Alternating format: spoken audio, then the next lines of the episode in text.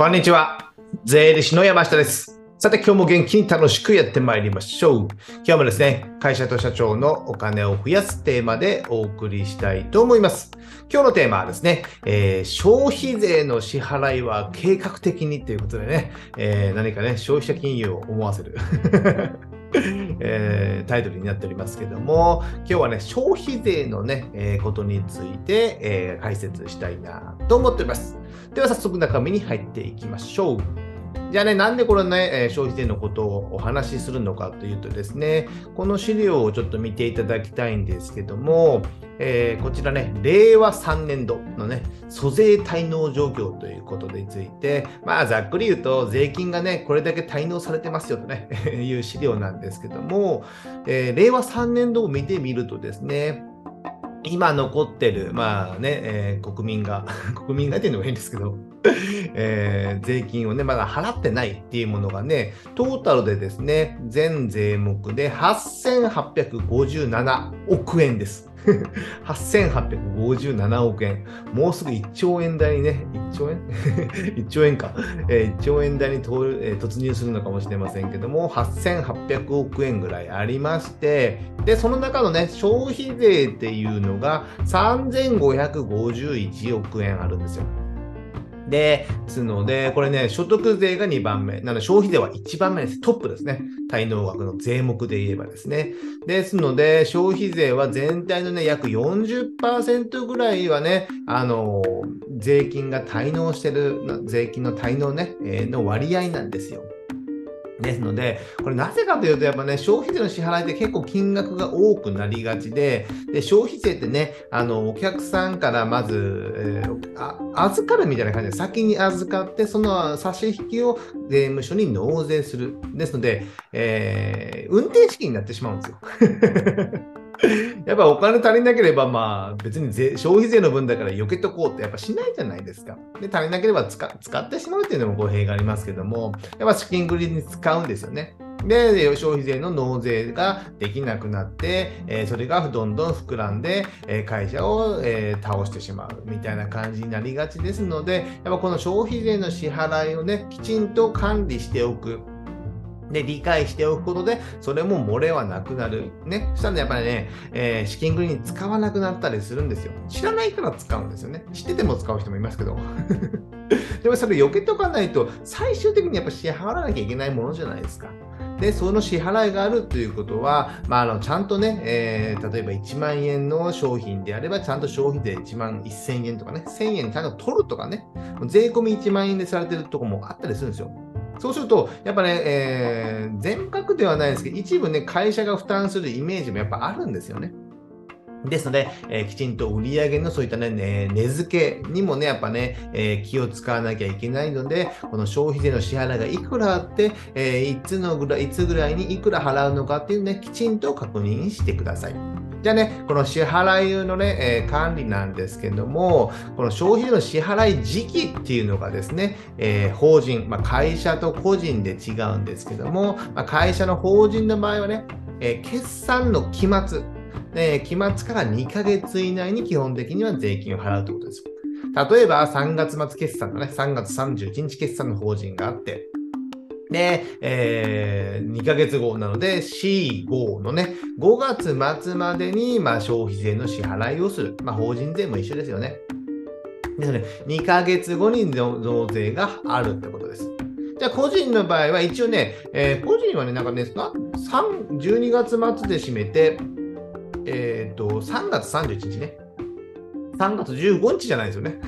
3月15日は所得税の申告期限で、消費税はね、3月31日なんですよ。なんかよくわからないですけども、3月15日にね、両方とも合わせてはね、やりやすいんですけども、まあ、通常ね、所得税と消費税を別々にね、えー申告する人はいないんですけども、まあ、納税時期だけはまずらしてもいいのかな。所得税を先に払って、えーと、消費税は後に払うとかですね、そういったことも可能です。ですので、まあ、この申告というか、きあの締め日から2ヶ月か3ヶ月以内に消費税の支払いがあるってことです。これは原則。ただね、まあ、税金の口座引き落としをしていたり、まあ、クレジットカード決済とかしておけばね、まあ、締め日とかでちょっとね、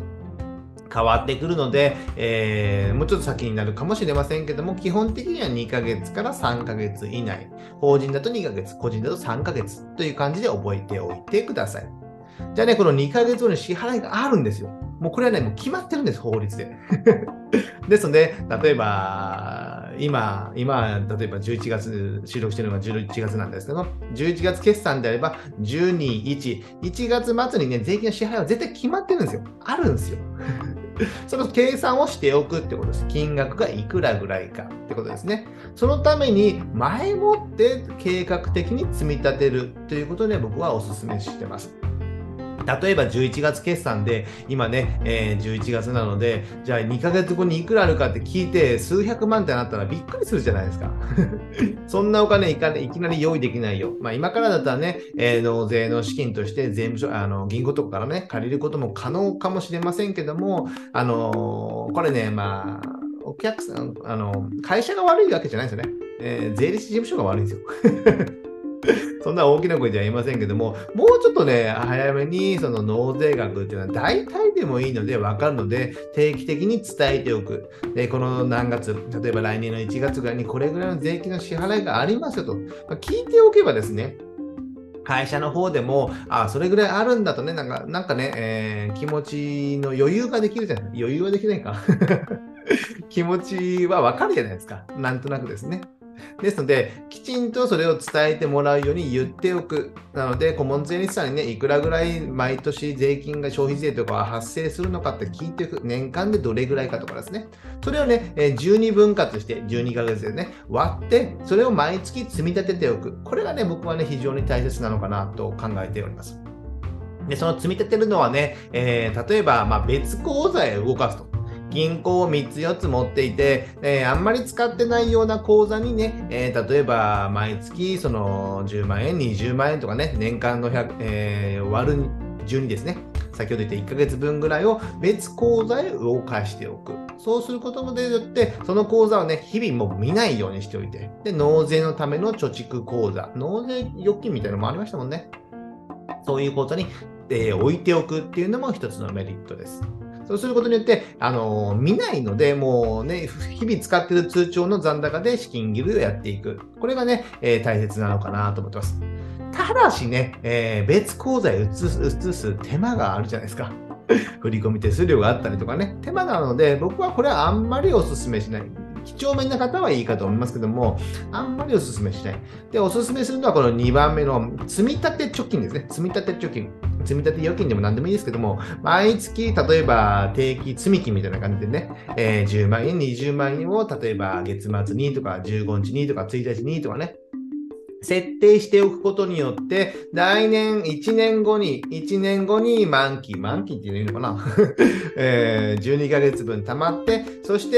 えー、普通預金に戻されるみたいな感じですね。えー、1年更新みたいな感じで、どんどんね、えー、積み立てて、それを、えー、満期が来たら、えー、戻してもらえるみたいな感じで、利息がちょっと高いのかもしれませんけど、ビビったなもんですからね、あまり気にしなくていいんですけども、これはね、なぜ良いかというと、自動的に普通預金の口座から、えー、引き落としてくれるんですよ。決まった日にですね。ですので、自分で何をすることもない。で、自動的にその口座から消えてし消えてしまうわけじゃない。別口座に行くので、えー、普段見ることもないんですね、その残高を。ですので、それで1年後にポンと入ってくるので、それのポンと入ってくる、戻ってくるものをね、納税の資金に当てるってことなんです。なんで、えー、決算の先ほど言ったように2ヶ月後に合わせてその1年前ぐらいからね、積み立て貯金を予定しておく。そうすることによってね、えー、納税の支払いのね、痛みがね、多少減る。多少ですね。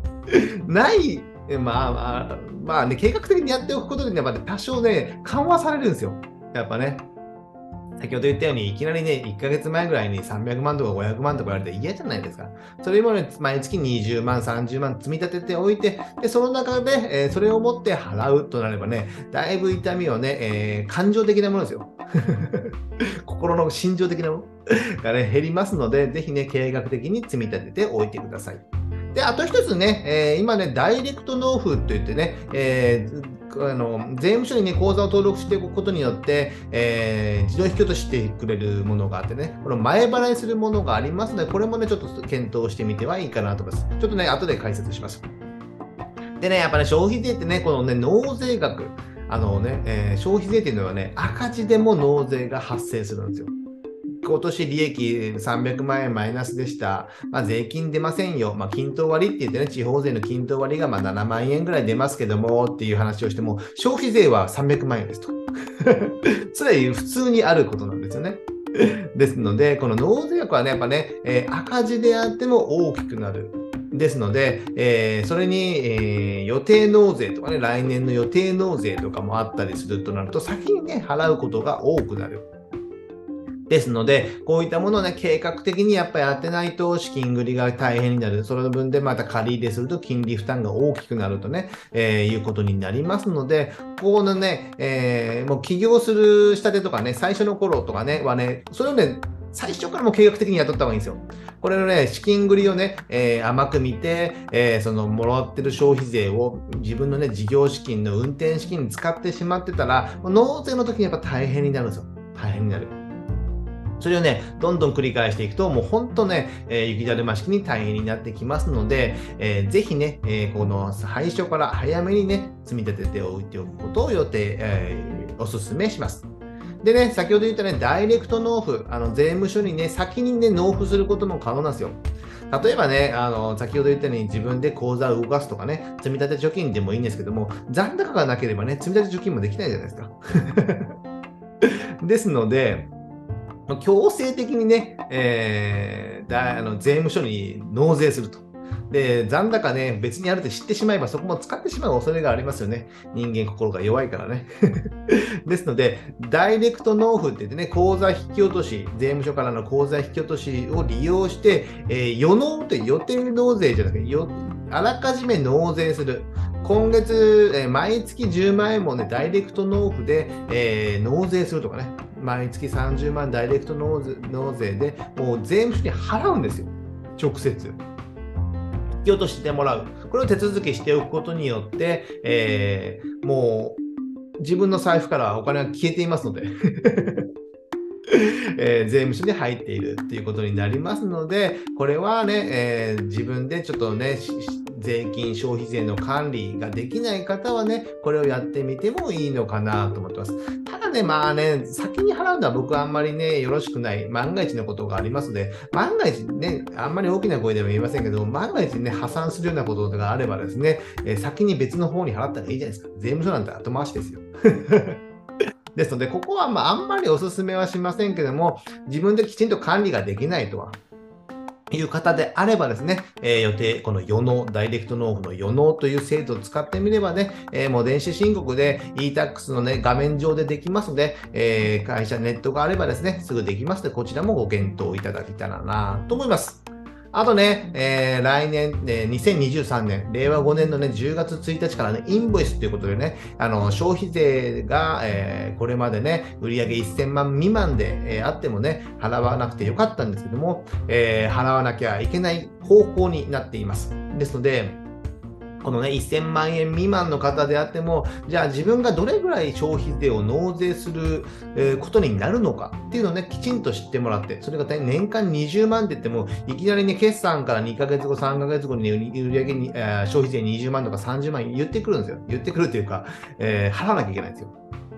ですので、だったら月3万でも積み立てて置いと置いとくとかですね。そうすることによって、え、そこの3万なくても資金繰りや売上経費の、えー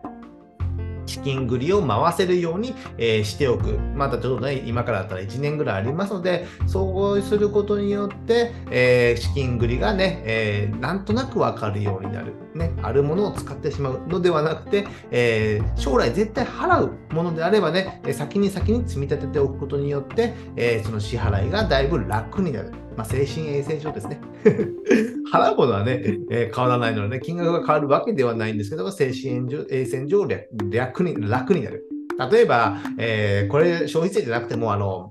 えー、車検とかね、車の積み立てとか、車検って絶対2年後、まあ、車によっては1年後とかもありますけども、例えば2年後に普通車ぐらいだったらあるじゃないですか。ありますよね。だ2年後絶対払うんですよ。まあ、買い替えるかもしれませんけども。払うのであれば、100円が例えば30万円のであれば、えー、月1万ずつでも積み立てておけばですね、2年間で24万貯まるじゃないですか。ただし、例えばそれを2万円にしておけば48万貯まりますよね。したら追加の修繕とかもそれに対応できるんですよ。で、残ったらその分ね、遊びで使えばいいじゃないですか。ね、それがその車預金とかにしておくとかね。そうすることによって、まあ、まあ、ある程度予測つく支出ね、学資保険みたいなイメージですよ。学資保険僕はあんまり進めませんけども、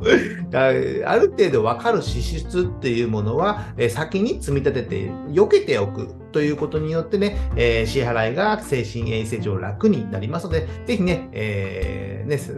そんなね、貯金しておけっていうのをね、長々とね、10分15分かけて喋るのもあれですけども、消費税っていうのはね、納税額が大きくなるので、なるので十分ご注意ください。じゃあ最後ね、まとめとなりまして、消費税はね、計画的に積み立てる。計画的に積み立ててください。もうね、本当大変になります。もうこれを知らない人が結構多いんですよね。それも起業したてとかだったらね、えー、びっくりしますので、ああ、これもね、顧問税理士さんが悪いので、ね、顧問税理士さんというかね、税理士さんが聞かれてるのであればね、ぜひね、えー、早め早めに伝えてあげたらいいのかなと思います。あとね、もうおすすめはね、やっぱ積立貯金でもう自動的に、えー、自分がね、手続きしなくても、えー、自動的に溜まってちゃんと戻ってくる仕組みっていうのがおすすめです。僕の会社でもね、これはやっております。僕はね、えー、きちんと管理できないので。でね、あとインボイスの方もね、インボイスの方っていうのも変ですね。インボイスでね、対象外の方もね、えー、今回はね、えー、来年からね、増えること、来年増えて、また再来年ぐらいに納税になるので、先かなと思ってもね、今のうち積み立てておく癖をつけておくことによってね、だいぶね、えー、1年後、2年後っていうのが楽になりますので、ぜひ今からご検討いただけたらなと思います。じゃあ今日はですね、消費税のね、え支払い方法を考えるみたいなテーマでお送りしました。で最後ね、告知といたしまして、僕はね、こういったお金や税金の話をですね、今ブログにまとめて配信しております。